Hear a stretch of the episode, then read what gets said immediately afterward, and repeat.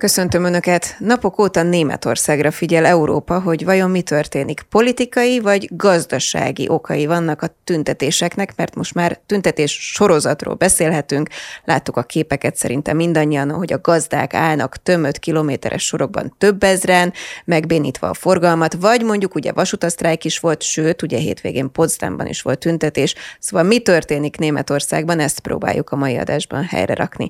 Itt van velünk Diseri Dóra, a DV Magyar főszerkesztője, és Bogár Zsolt, aki a DV Magyar szerkesztője. Köszöntelek titeket. Dóri, mi történik kint?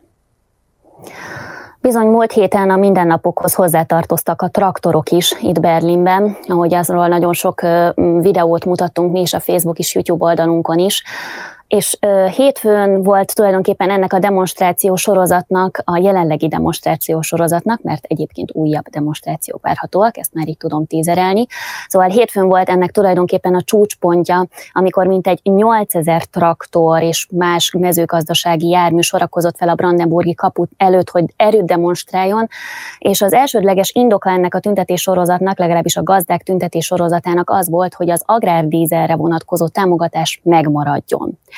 Egyébként már múlt decemberben is tüntettek a, a gazdák, akkor azt elérték a kormánykoalíciónál, hogy a másik adókedvezményt, amit szintén el szerettek volna törölni, ez egyébként a járműadó volt, azt mégsem törölte el a kormánykoalíció, de azt lehet látni, hogy az agrárdízerért továbbra is harcolni akarnak, sőt, igazából ennek lett egy sokkal áttettebb, hogy mondjam, komplexebb jelentéssorozata is ennek a tüntetésnek, de nézzük meg először, hogy mit mondtak a gazdák a tüntetéseken, ebből hoztunk most egy videó részletet. A kormány elárult és eladott minket egy olyan ágazatban, ahol minden centért aggódunk, és a zsebünkbe nyúlnak. Ez egyszerűen elfogadhatatlan. A legmagasabb színvonalon gyártunk, legalább ugyanezeket a szabványokat kellene Európában is betartanunk, hogy állami segítség nélkül is termelhessünk. Ebbe az irányba kell haladni. Und in die Richtung muss es gehen. Hiába kérték a gazdák, tiltakozásaikat sok helyen kihasználták szélsőséges pártok. Dresdában például több szélső jobboldali csoporthoz tartozó szemét is a rendőrségnek kellett távol tartania a gazdáktól. A gazdatüntetések szervezői hangsúlyozták, hogy követeléseik csak a mezőgazdasági döntésekre vonatkoznak. Támogatói egy része azonban összekapcsolja a tiltakozásokat más kérdésekkel is, így például az Ukrajnának nyújtott támogatásokkal és a megélhetési problémákkal. A világon mindenre van pénzünk. A szakmunkásokra, a menekültekre, a háborúra, Mindenre van pénzünk, csak a saját népünkre nem.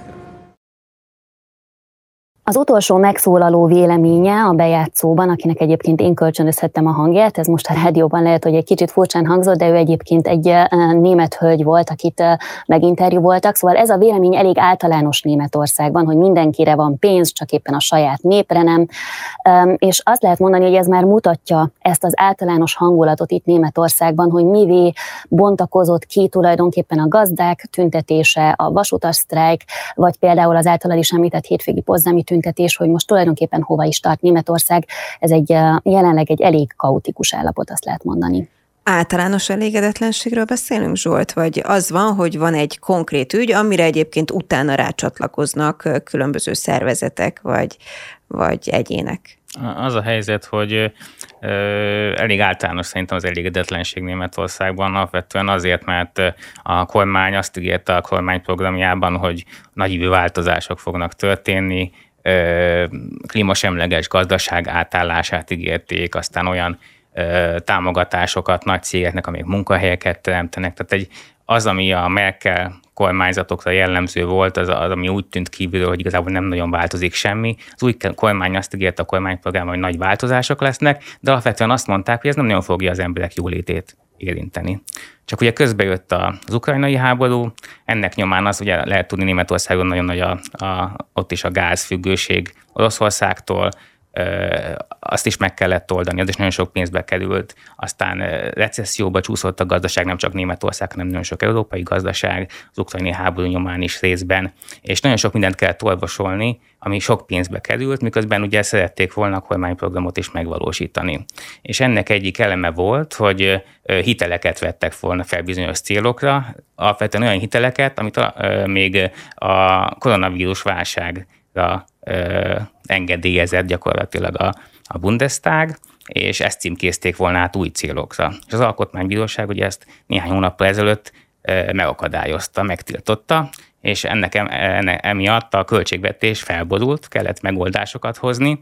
A kormány gyorsan lépett, tehát a, a hiány, 60 milliárd eurós hiányról volt szó, annak a nagy részét a sikerült átcsoportosításokkal rendezni, de negyedét, mint egy megszólító intézkedésekkel kellett keresztül vagy megoldani. És ez nagyon furcsa, hogy a világ egyik legnagyobb gazdaságáról van szó, de Christian Lindner például a gazdák előtt úgy állt oda, hogy hát sajnos erre nincsen pénz, hogy ezt elengedjük.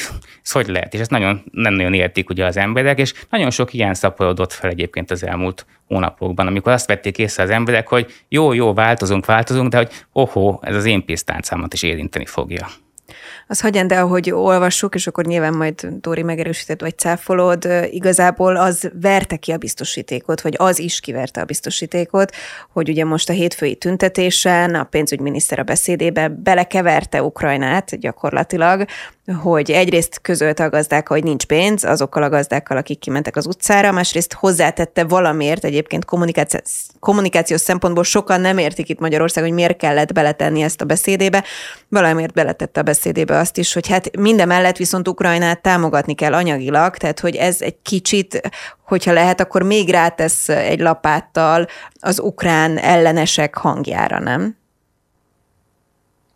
Hát valóban egyébként az a helyzet, eh, ahogy az a bejátszóban is elhangzott, hogy nagyon sok ember azért is megy az utcára, mert nem értik, hogy miért van Ukrajnára pénz, miért van a bevándorlókra pénz, eh, miért van tulajdonképpen mindenre pénz, csak a saját népre nem, ugye pont így fogalmazott a bejátszóban is a hölgy, akit, akit mm. idéztünk, és, és Linner szerintem egyébként ezekre a vádakra is próbált reagálni, akkor, amikor ezt így beleépítette a mondani valójába, de ugye ő azt is mondta, hogy ő tudja és látja és érzi, hogy itt sokkal többről van szó, mint az agrárdízerről, tehát hogy már a gazdáknak sem kell úgymond ezzel áltatni magukat, és mindenkinek ajánlanám figyelmébe egyébként pont nemrég hoztunk ki a YouTube és Facebookon egy olyan videót, amit egy bajor gazdaságban forgattunk, ahol tényleg azt lehet látni, hogy az agrárdízel csak egyik eleme ennek az elégedetlenségnek a, a gazdák részéről, de azért ott van az a rengeteg állatjóléti előírás, aminek meg kell felelniük, aminek egy, aminek, ami szintén nagyon súlyos terheket ró egyébként a gazdákra, és plusz költségeket jelent ezeknek a megvalósítása,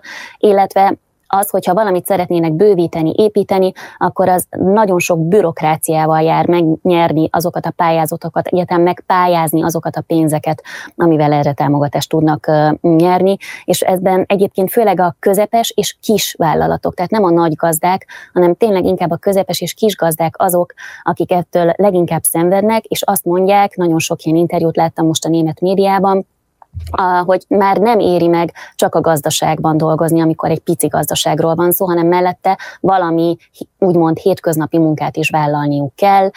Volt olyan például, aki csomagkihordással foglalkozik, valaki postás lett, nem tudom, szóval volt több olyan megszólaló is, akiket láttunk a gazdák közül, akik tényleg arra kényszerültek, hogy valami más munkát is vállaljanak a gazdaságuk vezetése mellett, mert egyszerűen már nem jutnak máshogy, egy, máshogy egyről a kettőre. És ha a költségvetési óriási válsághoz visszatérve pedig azt lehet mondani, hogy valóban, eh, ahogy a Zsolt is eh, elemezte, ugye ez a fajta megszorító intézkedés, ez eh, erre azért van szükség, mert, mert ugye hiány van most jelenleg a, a, a, a korona, koronavírus helyreállítási pénzek átcímkézése után, ugye, amit az Alkotmánybíróság megakadályozott, és tulajdonképpen van azért egy része a társadalomnak, aki azt mondja, hogy igen, most közös teherviselés van, most nehezebb az élet, és ebben a gazdáknak is részt kell vállalnia, szóval azért nem csak arról van szó, hogy mindenki a gazdákkal ért egyet, de azért van egy általános elégedetlenség, és a gazdák mögé beálltak, kivittek az utcára más témákat is, nem csak a mezőgazdasági témákat, és egyébként az, ami, ami szintén megfigyelhető volt több helyen is, és ami a bejátszóban is elhangzott, hogy több szélsőséges csoport is rátelepedett ezekre a, ezekre a megmozdulásokra, ezekre a demonstrációkra, annak ellenére is egyébként, hogy a gazdák kifejezetten kérték a szélső jobboldali csoportokat, főleg az AFD szimpatizánsokat, hogy ne jelenjenek meg az ő tüntetéseiken, de mégis több helyen ott voltak, például Dresdában kifejezetten ugye a rendőröknek kellett távol tartani ezeket az AFD csoportokat a gazdáktól, és egyébként AFD politikusok is, például most hétfőn is, Alice Weidel ott volt a gazdák között, és nem a színpadon állt természetesen, hanem a gazdák között, úgymond a gazdákkal egy szintre helyezve magát jelent meg a médiában, hogy ő most itt van, egy vagyok, itt, itt vagyok, egy vagyok veletek, egy vagyok közületek, és én is ugyanolyan elégedetlen vagyok, mint ti, és ezt nagyon sok gazda nézte egyébként rossz szemmel. Mennyire függenek össze azok a tiltakozások, amiket hallunk egyébként, vagy látunk ö, itt Németországról? Tehát például ugye látjuk, hogy a vasutasok is tiltakoznak, ez a potsdami ö, nagy tüntetés is, ezek mind egybe kapcsolódnak, tehát körülbelül egyik hozza a másikat, vagy külön független ügyek vannak, és mint mondhatom azt, hogy forrong egyébként Németország, baj van. Én azt látom Németországban, hogy az emberek azt vették észre, hogy tényleg a saját pénztárcájukat érintik egyre inkább. Az a, az a kormányzati program, amit Scholz kormány kialakított, az őket érinti. Most visszautalnék egy nagyon fontos intézkedésre, ami miatt, legalábbis azt lehet látni azt tendenciát, hogy ami miatt beszakadt a kormánypártoknak a népszerűsége, hogy idén évelején ugye annak keretében, hogy a klímasimleges gazdaságra való átállás azt minél gyorsabban végrehajtsák, dátumot tűztek ki annak, hogy mikor kellene a fűtési rendszereket átalakítani, kivezetni a gáz alapú, illetve az olaj alapú Németországban nagyon sokan olajjal is fűtenek gázolajjal, fűtési rendszereket Németországban, és helyette például a hőszivattyút, ott nagyon támogatnák a hőszivattyút is. És hogy ez azért nagy költséget jelent, és ez nagy felzúdulást is keltett, sokan tiltakoztak, és utána volt egy ilyen nagyobb beszakadása a kormánypártok népszerűségének. Tehát, hogy ami ismét visszautalnék, hogy nagyon sok olyan intézkedés van, ahol Németország a saját gazdaságának elejénél fogva, még nemzetközi tekintének, tekinténél is fogva kénytelen, vagy, vagy akar is szerepet vállalni, és az mind fontos nemzetközi szerepvállalás is akár nagyon sok pénzbe kerül, miközben nagyon sok társadalmi csoport azt látja, hogy az ő problémáik meg igazából nincsen megoldás. Ez pont az a politikai környezet, amikor igazából a szélsőséges erők, vagy azok a gondolatok tudnak erősödni, és most nem csak Németországban, bárhol, hogyha gazdasági vagy akár egyéb szociális probléma van, az gyakorlatilag élteti ezeket a mozgalmakat, vagy ezt. Így van, ha azt nézzük, Európában végigmegy ez a gazdasági recesszió nagyon sok országban, tehát hogy és az óriási költségvetési hiányokkal is jár. Tehát, hogy nem csak Magyarországon jellemző, hanem nagyon sok országban, és, és akkor ezt a kormányoknak valahogy olvasolniuk kell. Dóri, ebből tapasztalható bármi ebből a szélsőséges erősödésből már most mondjuk Németországban? A népszerűségi listákon mindenképpen látjuk az AFD erősödését. Jelenleg országos szinten a második helyen vannak, ami azt jelenti, azt jelenti hogy Olaf Scholz kancellár szabad demok- elnézést, szociáldemokrata pártját is beelőzték a listákon. Tehát nagyon erősek, sőt egyébként idén lesz három tartományi választás is Németországban, és mind a három tartományban, Türingiában, Szászországban és Brandenburgban is egyébként jelenleg a népszerűségi listákat vezeti az AFD.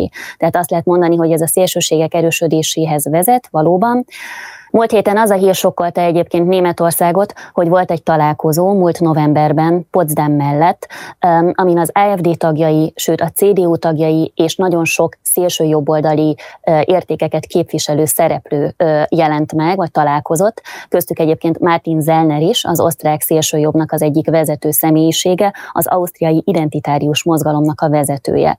És ott az oknyomozó portál korrektív információi szerint egy úgynevezett remigrációs tervről tárgyaltak ezek a szereplők, ami azt jelenti, hogy terveket dolgoztak ki arról, pontosabban terveket beszéltek át arról, hogy a külföldieket, a bevándorlókat, illetve az úgynevezett nem asszimilálódott állampolgárokat hogy lehet kitelepíteni tömegesen az országból.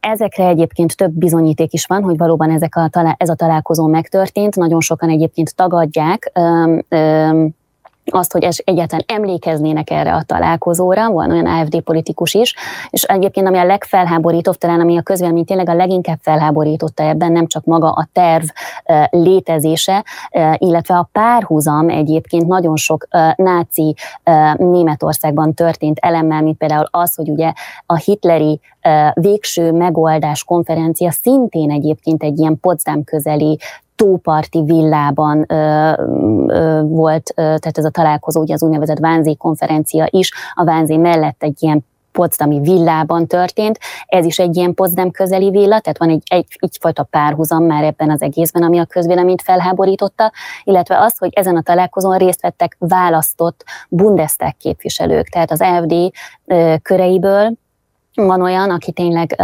ott ül a parlamentben, és részt vett ezen a találkozón, illetve Alice Weidelnek, az AFD vezetőjének az egyik fő tanácsadója is részt vett ezen a találkozón, és CDU tagok is részt vettek ezen a találkozón, ez Angela Merkelnek a, a pártja egyébként, um, a, és, és ez a CDU tagok ellen egyébként valószínűleg, tehát már elindítottak egy eljárást, és valószínűleg ki fogják zárni őket egyébként a pártból, de mégis az, hogy ők részt vettek ezen, meghallgatták, és valószínűleg egyébként egyetértésüket is adták ehhez a tervhez, ez nagyon sok mindenkit zavarít most Németországban, és már elindult egy petíció is az irányban, hogy esetleg az AFD betiltása lehetséges lenne itt Németországban. Ez most jelenleg egy óriási vita tárgya, hogy ez megoldást jelenthet-e, és hogy egyáltalán ezek a kiderült információk eleg, elégnek bizonyulnak-e ahhoz, hogy betiltsák például az AFD-t? Hegyez ki, ez egy kiegészítés, egy rövid magyarázatot, ugye ez alkotmányjogilag azért sértő, meg azért elképzelhetetlen, mert a német alkotmány rögzíti azt, hogy valakit származása,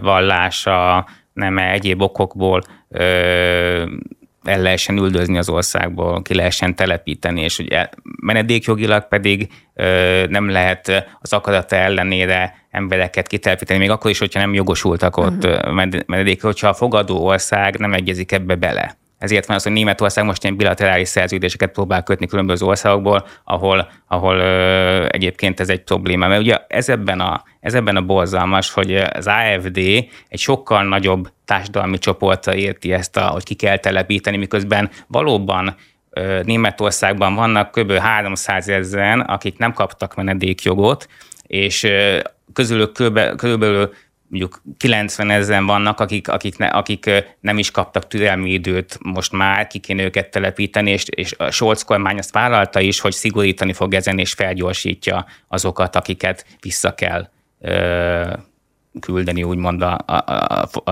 a, származási országába. És akkor nyilván ezek az ügyek erősítik azt a fajta, hát fogalmazunk úgy, rasszizmust, ami mondjuk erősödhet Németországon belül is, sőt egyébként, ha jól emlékszem, volt korábban olyan európai anyagunk is, amelyben már ezzel a problémával foglalkoztatok, Dori.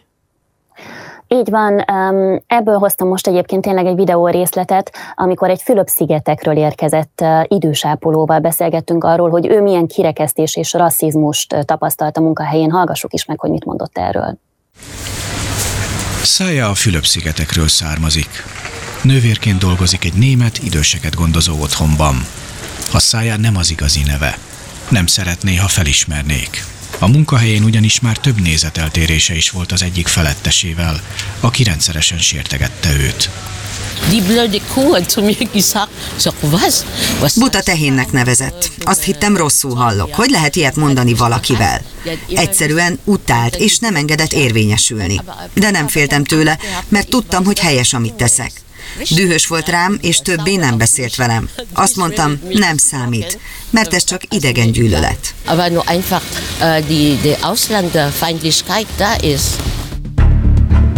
Szája azt meséli, olyan sértéseket is kapott, amelyek a származására vonatkoztak.